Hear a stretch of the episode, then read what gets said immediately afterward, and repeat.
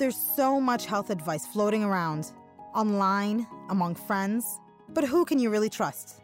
Trust the experts. Listen to the world's brightest medical minds, our very own Cleveland Clinic experts. We ask them real questions, tough and intimate health questions, and we get real answers, all originally recorded live. Thank you for joining us. I'm your host, Nada Youssef, and you're listening to Health Essentials Podcast by Cleveland Clinic. Today, we're broadcasting from Cleveland Clinic main campus here in Cleveland, Ohio, and we're here with Dr. Scott Bea. So happy to have you back. Thanks for having me back, Nada. I had sure. fun the last time. and Dr. Bea is a practitioner of cognitive behavioral psychotherapy and concentrates his clinical practice on anxiety and mood disorders. Dr. Bea is also a psychotherapy trainer and supervisor in the adult psychiatry residency training program here at Cleveland Clinic.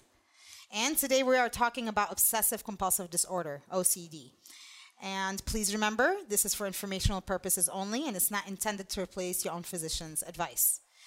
So, before we talk about OCD, I'm just going to yeah. ask you some questions again to just, you know, get to know you on a personal level. Sure. A little deeper this time. So, if you could have any superpower you want, what would that be?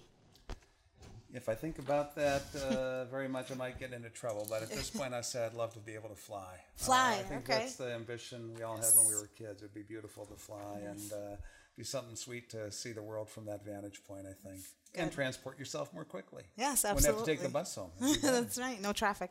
So, um, if in 20 years or whenever people started migrating to Mars, would you go or stay behind, and why?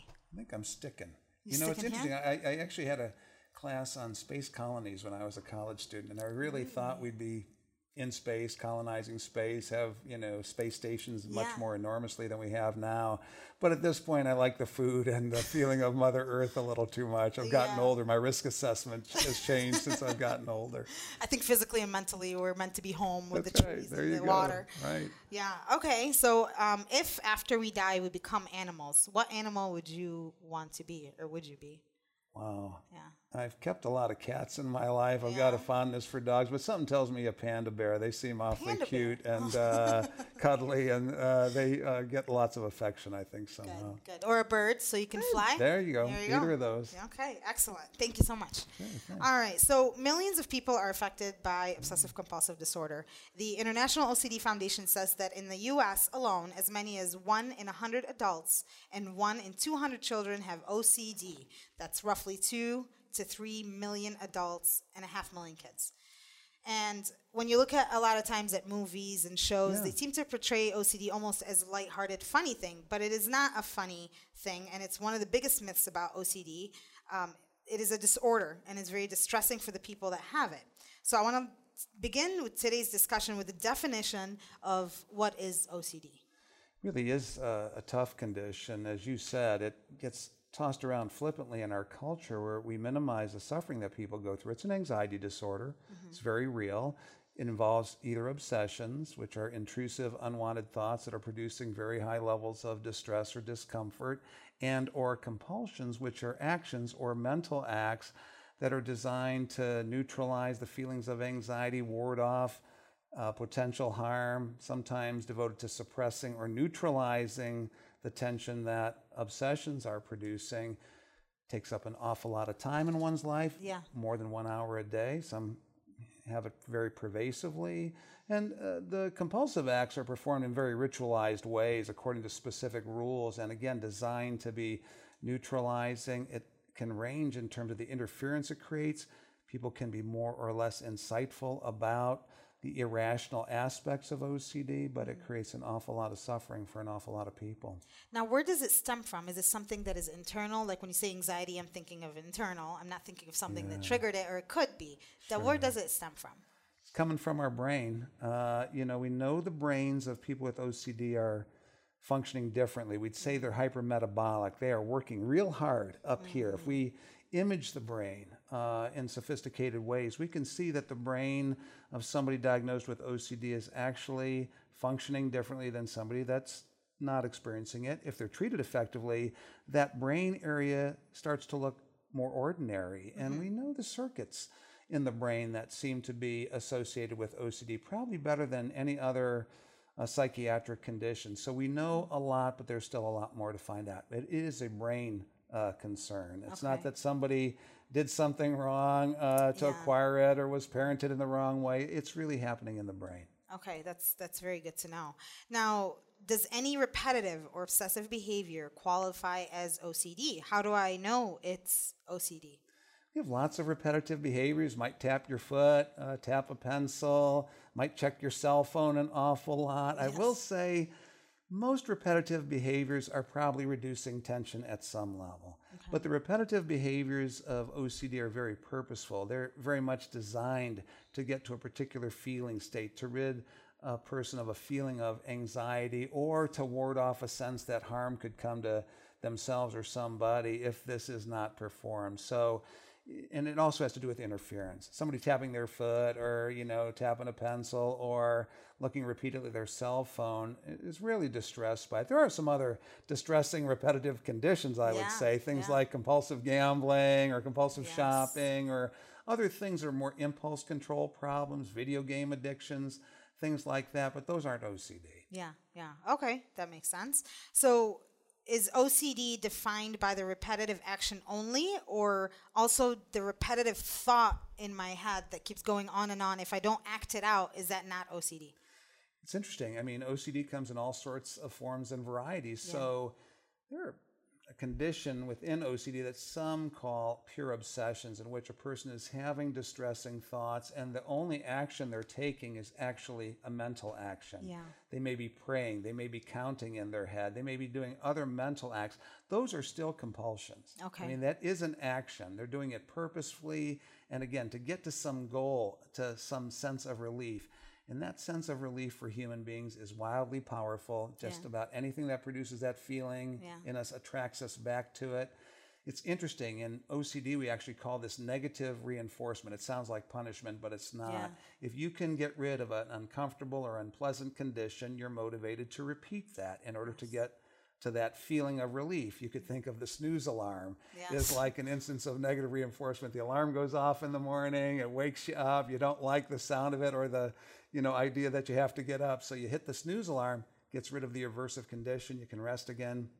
When it goes off, you're motivated to use the snooze alarm. So people that use the snooze alarm tend to use it a lot. Yes. Uh, because it's very rewarding. Every to morning. Get rid. Yeah, that's right. To get rid of that sound, to get rid of that feeling. Yeah, Right. yeah.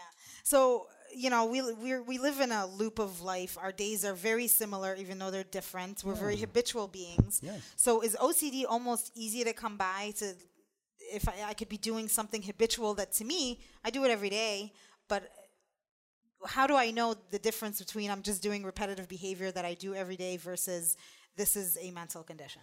I love the question. You know, uh, human beings are ritualized. We're creatures of habit. Nobody in our audience probably showered in a wildly different way this morning. I'm going to start at my toes and work on up.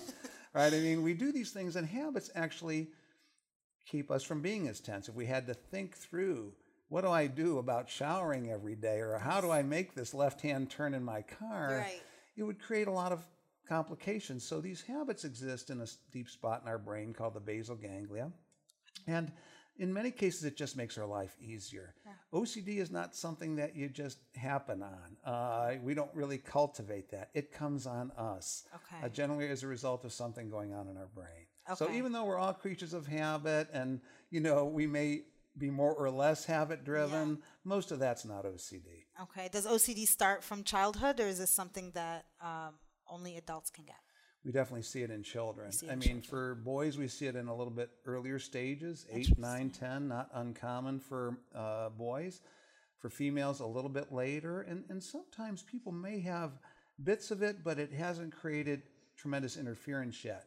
There are instances in an adult's life where they'd say, I never had OCD before, but something changes, a period of stress after the birth of a child. It's not uncommon that OCD might really flare up for certain women right after the birth of a child. Yeah. And uh, so it catches some people by surprise, but we often see it, the early parts of it, in childhood. Okay, so environmental factors could be uh, a trigger or It's something. oh definitely. Stre- and, and and people with OCD will tell you in a climate of stress, their condition worsens. It gets harder to resist performing their ritualized compulsions, um, and certain life stressors, as I say, or events can trigger the illness itself. Sure.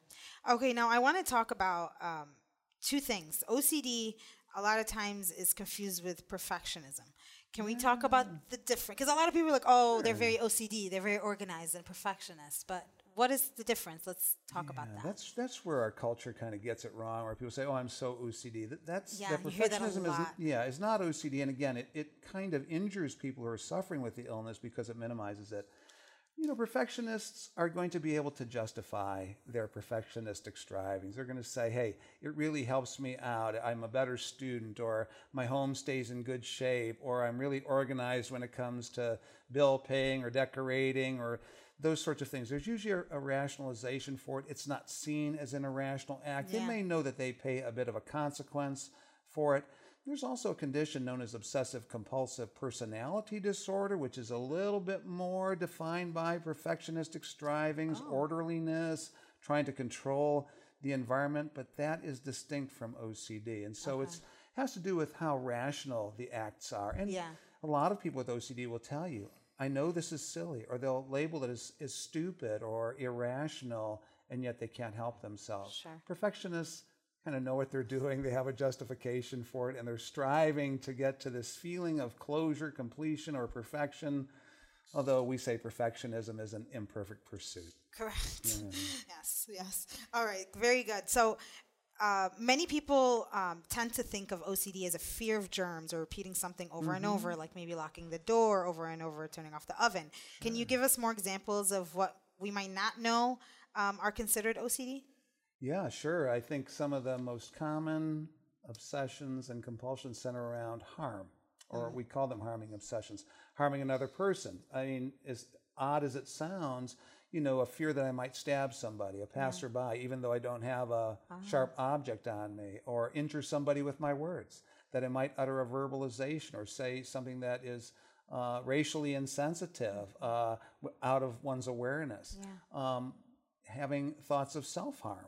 Uh, a person could have a thought of suicide go through their mind and become alarmed by the thought and then go into rituals uh, to try and reassure themselves about suicidality. Yeah. Then there's something we call scrupulosity, which is a real debate over right and wrong. Is that this a right or wrong thought, right or wrong behavior? Did I look at that person, you know, too seductively or lustfully? Those people sometimes feel a need to go confess that to their partners. That would be the compulsion. The obsession was, oh my gosh, did I look at them in, a way that was wrong? They might engage in confessing behaviors, a, a very common compulsion in order to reduce their tension. It's brutal to their partner, of course, Yeah. but they're trying to correct something in their brain. Also, obsessions about sexuality, uh, about one's sexual identity, sexual uh, orientation, or even whether or not uh, they could be a sexual predator or pedophile. Those are actually relatively common sorts of obsessions that afflict people, and it takes all sorts of forms. These days, I've been treating people who obsess about getting bed bugs.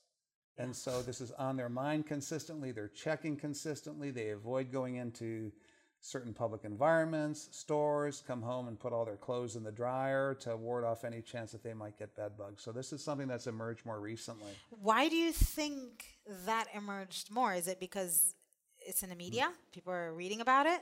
It's in the media, and it's one of those things that you can't absolutely control. Yeah.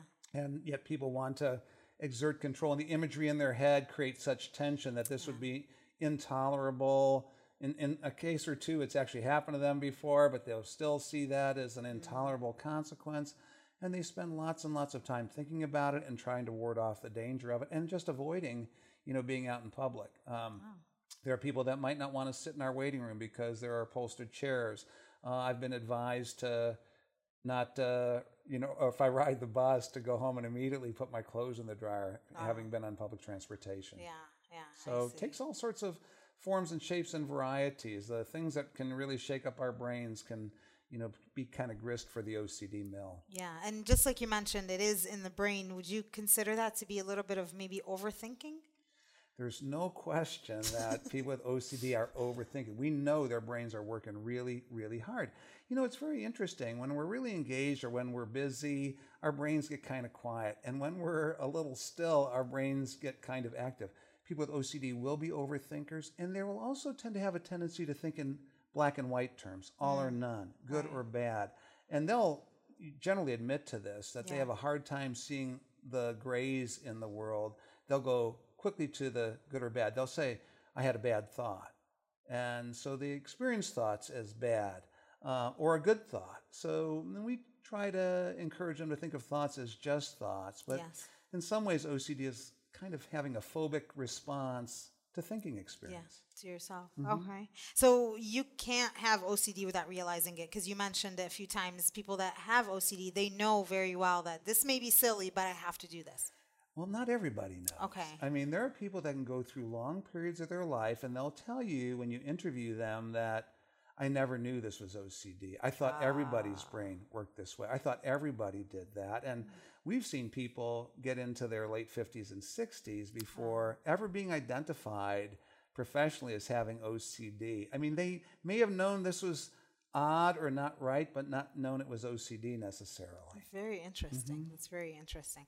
So we talked about it deriving from anxiety, Yeah. correct? So how is it diagnosed? Generally, you'll be diagnosed in a clinical interview with a psychiatrist, Interviews. psychologist, or a counselor. Sometimes really helps to be with somebody who's seen OCD before because there are some subtleties people might miss. Think it's just a matter of worry or, or not get the distress or ritualization that's involved, even in a way a person might think. Uh, there's also a, a scale called the Yale Brown Obsessive Compulsive Scale that helps kind of categorize how severe the condition could be. And when we're treating somebody, we might like to use this scale occasionally to track progress. Sometimes for certain treatments, it's required that you be particularly severely afflicted, so we might use that scale in those instances. So then treatment uh, includes cognitive behavioral therapy as well? Definitely. I mean, there is a known treatment, behavioral treatment for uh, OCD called exposure and response prevention. It's been around since 1975. It's nothing new under the sun. Okay. It's just really, really uncomfortable. And so it's a treatment that works. Uh, we know it works. We know it changes the brain biologically, yet it's tough for people to endure. Exposure. Put people in situations in which they're exposed to the very thoughts or scenes that create the upset of OCD. Response prevention, or what we might call ritual prevention, is then preventing the rituals. Wow. So this is like going through behavioral withdrawal. Yeah. And people do get kind of addicted to the rituals. It produces relief, so they're strongly motivated. So we expose them. In the case of contamination, you might say, well, here, Nada, here's a concoction of dirt and hair of unknown origin. I'm just going to put that on your lap for the next 50 minutes. And then we're going to require that you don't touch water for the next 24 hours. That's exposure and ritual prevention. Of course, the brain does not like this. Yes. And it's going to respond with a lot of tension and anxiety. Yet, if you can stay in that circumstance, the brain starts to quiet itself. Mm-hmm. And it, it seems like it's not going to, but anxiety has can only go so far, and then it's going to start to come down. And as it starts to come down, your brain is learning an emotional lesson that it can't learn any other way. And the human being is learning also that I can recover without the ritual. It's Yes. tough. I call it boot camp for the brain. Yeah. Uh, and it works, but not everybody wants to volunteer for being that uncomfortable. And we do it in compassionate ways. We actually create hierarchies of these experiences from the kind of the least threatening to the most threatening, and we work up the hierarchy uh, with that individual so that they can acquire higher levels of skill and, and tolerate higher levels of tension across a period of time. So that example that you just gave me, is that something that you actually would do? Absolutely, I've done Really? that, uh, and Wow. and some wild things uh, with patients across Yeah. time. Really, Wow. yeah. I mean, I've had patients hold knives to my wrist. Uh, I can recall other, you know, kind of loud exposure events we did, uh, you know, to help with harming obsessions. Um, Wow. YouTube's great for exposing people to lots of things or scenes that they don't really like to see. Yeah, Uh, So yeah, the technology has emerged in a way that helps with exposures these days too. Yeah. Does that ever um, backfire? I mean, does that do they ever get into an anxiety attack from having everything in front of them that they fear? you know, exposures have to be done right. Yes. I mean, you you have to keep a person in an exposure situation, preventing the ritual. We'd say until at least long enough until at least half of the distress they're feeling dissipates. Okay, because then they're learning something critical. Distress passes even with inaction. If you do the exposure but you don't recover, then it just sensitizes Yeah. that person. Oh, geez, this really shakes me up. I'll never recover from this. Is there a safe word? Get me out. yeah, that's right. Yeah. give me a safe word. Yeah. So that would just sensitize you. So it has to be done in really systematic ways so the person is actually experiencing tension reduction in that circumstance. Okay, great. That's that's good to know. Um, is there medication, like me- actual medication that we take for OCD? A- Absolutely. I mean, there are medicines that are known to work, and the medicines often are going to be offering quick relief. Okay, a person okay. that's experiencing OCD is suffering, and they may not be able to function well. And so medicines can create pretty quick relief, although we use antidepressant medicines, often called SSRIs, Mm-hmm. selective serotonin reuptake inhibitors. It's a fancy name. Yeah. But if the medicine works, it tends to produce a decline in the symptoms of OCD. It takes a little bit longer than the treatment of depression. In depression, it might take four weeks to see if a medicine is going to start being effective. In OCD, it tends to take a little longer, maybe up to 10 weeks. And there's some research that suggests that people with OCD need higher doses of the medicine than, than those that might be just experiencing depression.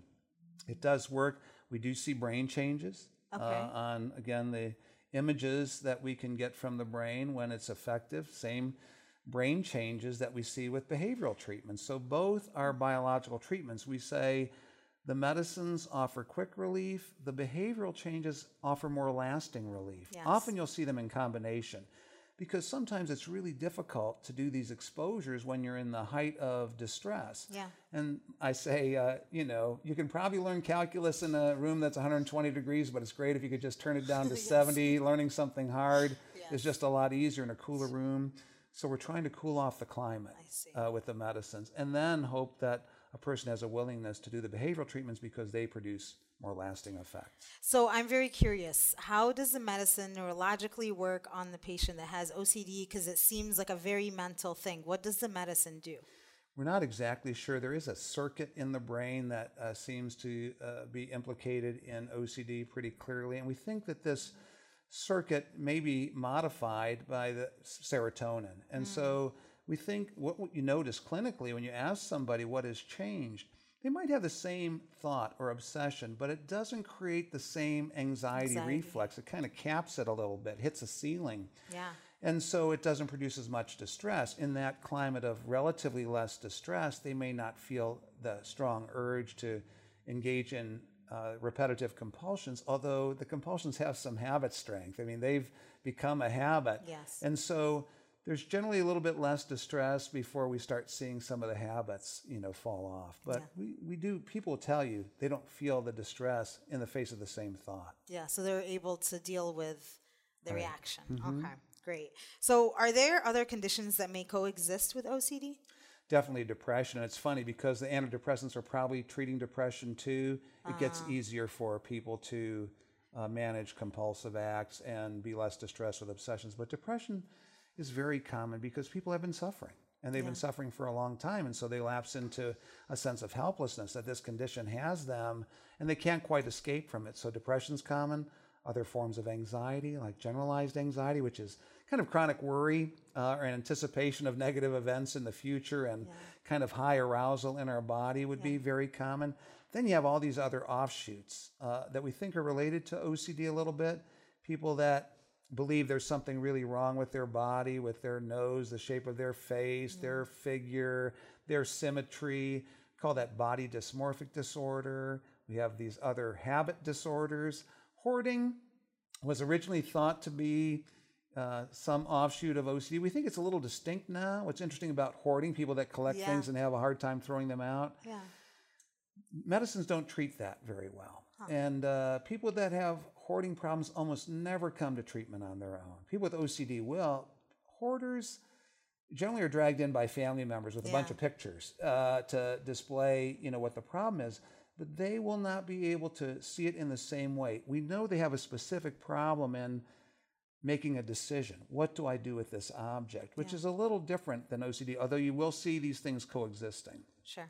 Then a couple other things that people might not be familiar with. Illness anxiety disorder. People might have lots of distress about having acquired an illness, so they'll spend lots of time on, on Googling different Yeah. illnesses or you know repetitive doctor visits to gain reassurance.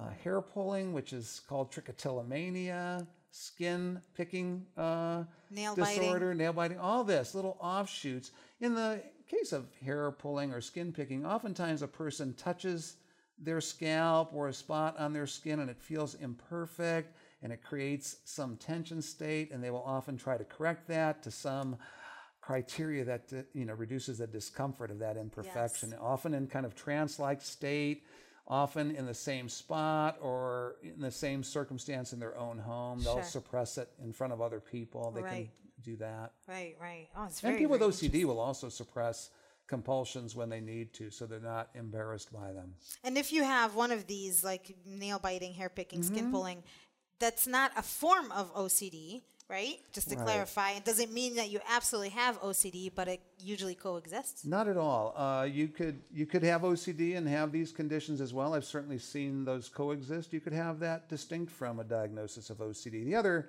condition that is pretty commonly associated with OCD is Tourette's syndrome. And individuals with Tourette's, these are tics. These are repetitive uh, physical movements, eye twitches, um, other movements or gestures, and at least one vocal vocalization or vocal tic, as we would call it. Those people very commonly get diagnosed with OCD. The majority of people with Tourette's also have OCD, at least 60%, and about 50% of people with OCD had some tics in their childhood. So the, the tics and OCD have, you know, some commonality. That's very interesting about Tourette's. I always thought it was just like a speech impediment, but now that you say that, my Yes. Mm-hmm. my own tutor in my school has it, and um, he did have a lot of repetitive. He had to turn a certain way and walk a certain way, but that's very interesting. It is a it comes with OCD. And again, they'll they'll be trying to suppress that, but this urge to move in a certain way or blink or make a verbalization or vocalization kind of gains on them. And it feels the only way to get rid of that urge is to engage in the tic Sure, behavior. sure. Now, when children have this, um, uh, you have this disorder, Mm-hmm. can they outgrow it as they become adults? And the opposite, can you develop it when you're older? I know you mentioned someone much older that did they develop it or did they just notice they have OCD? Can it come and go? With respect to children, I think children are highly ritualized in their play. If you're with young children, they'll often ask you to repeat certain behaviors. Yeah. Uh, you, you know, come through my shopping line and check out over and over and over. They're gratified by that. We don't know if children really outgrow OCD. That the real course of OCD is it tends to worsen over time, and I'll try and describe it this way. Anything that again reduces tension, Yeah. almost in a drug like way, is very rewarding and will tend to repeat it. The more we repeat it, the less effective those behaviors become. So, just like drugs across time, you need more of that Yeah. in order to get desired relief. So, if the condition is not being treated, it often has a worsening course across time. And, and, and often people will come to treatment when it's gotten so severe that it's creating interference. There are some that suggest that OCD may remit in some or go away um, in some cases, but more often you're going to see worsening courses across time. That's very interesting. So could it could it be genetic? Is it genetic? Well, it's interesting. We do know that about 25% of people with OCD have a close biological relative that's also diagnosed with OCD. And there have been some twin studies that suggest about 40 to 65% of the risk associated with acquiring OCD is genetic. So we think there is a powerful component there. May not be the only thing, but it is a thing. Okay, very very good to know. Now, um, we talked about stressful events triggering OCD. Um, are these called flare-ups? Like when when someone starts having the ritual more than usual, is, is that a flare-up? Yeah, they'll actually speak of it as a flare up of their, you know, condition or their symptoms. They may say, "Oh my gosh, you know, I really was terrible this week. Hmm. You know, I had this, you know, stressor in my work life and, you know, I've just been counting more or pacing more." I mean, the number of behaviors is you know, probably beyond what people would imagine and could constitute OCD. But yes, in times of stress, people struggle more with their symptoms. They're more affected by the thoughts and they tend to perform the rituals more. And you can imagine if a brain is experiencing greater stress and it's used to using ritualized efforts and reassurances, then that's going to get worse uh, when there's stress. And by the way, reassurance seeking, that is the greatest compulsion. And so people will seek reassurance in all sorts of ways. People actually come into psychotherapy and they may spend most of that session trying to get reassurance from their therapist on a number of matters. Good therapists know how to resist that, and that reassurance is not a good thing. In an odd way, and it's not to equate the two, but it, it does have this characteristic of almost drug seeking behavior. Mm. They want that relief. And again, when a person is trying to change the condition, they will experience it as almost withdrawal Right. from the, the feeling of reassurance, and it's painful. Now, do you think because you mentioned something like hoarders, they Mm-hmm. don't want to go see, um, you know, a, a physician or want to be seen for it? Do you think Right. people with OCD they don't have the same feeling where like I'd rather do my ritual and feel good than go through, you know, dirty hair in front of them for and not touching water? Do you think that could be something where they could not be coming to a doctor for? I think not. It's real human to go through a cost benefit analysis. Mm-hmm. How much am I willing to suffer to get to a better spot? And you can't make that decision for a person. I mean, they have to make that decision for themselves. It's one of the things that makes treating hoarders tough, is because Yeah. they really don't want to make Don't this wanna be there. decision, but in a social way, they may not be able to do this without harming people around them. And, and so that sometimes compels them to treatment. I've seen people that simply are not going to, you know, do exposure and response prevention, and you have to respect that. I mean, that person has to make a choice themselves. Um, and, and it is common that people try to find a comfortable way to do it. I always say there is no comfortable way. Yeah. This is boot camp. There is no Yeah. comfortable way through boot camp. And there are some people who do extraordinary, courageous things to get to a better spot. So, yeah, it's That's good. inspiring when, when and when people get better and it's really lasting. I mean, they can take all the credit for it uh, because it was really through their effort. Right. And, and it is boot camp. Uh, I've heard it said in boot camp they tear you down to build you up. That's not true. They just tear you down for 13 solid weeks and. You know Leave what? it up to you. uh, hey, what happens there is, you know, the thing that made you so uncomfortable the first day of boot camp by the 13th week doesn't make you uncomfortable anymore. It's really changing the brain. That's what military training is about. I didn't realize that early on, but so we speak about it in that way that the dis- you're going to be uncomfortable anyway. Yeah. You might as well devote the discomforts to getting to a better spot Right. rather than sta- standing still. Very good point. So it's about 13 weeks long. Is that or is Oh, it that's depending? boot camp. Oh, I will tell you. is So it takes a little bit longer for OCD because of the requirement to be uncomfortable. Some people can make some dramatic turnarounds if they're strongly motivated and can tolerate distress.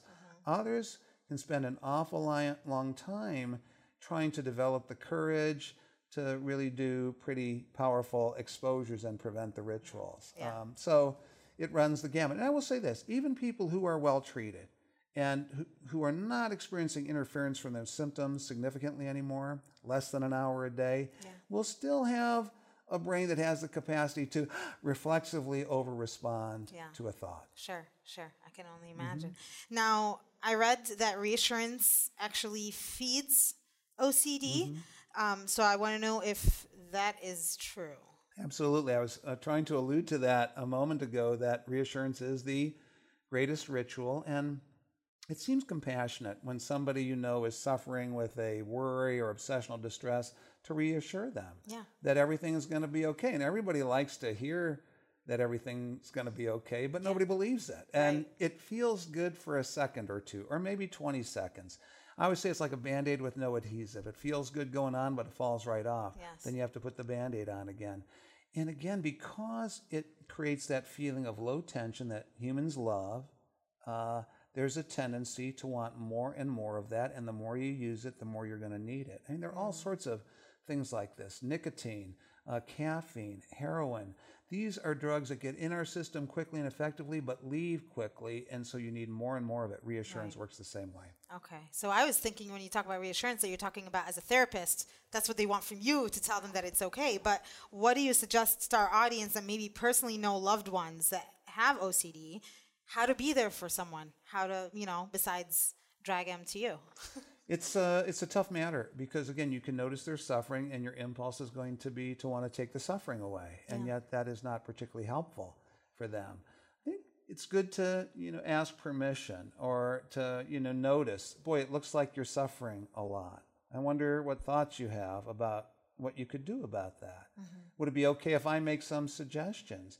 One thing you want to stay away from is just offering reassurances Mm. you know, when you see somebody who's really in the throes of anxiety, you really want to extinguish that fire. But you could say, you know, I can tell you're really anxious right now. And if a person is asking you for reassurance, you could say, I can tell you're really anxious, but I can't help you with that. Yeah. Or I don't know anything about that. I wondered if you'd be willing to go see somebody who does. And, you know, try to keep making offers of that sort of assistance without using the reassurance. Some relationships get developed around reassurance. Yeah.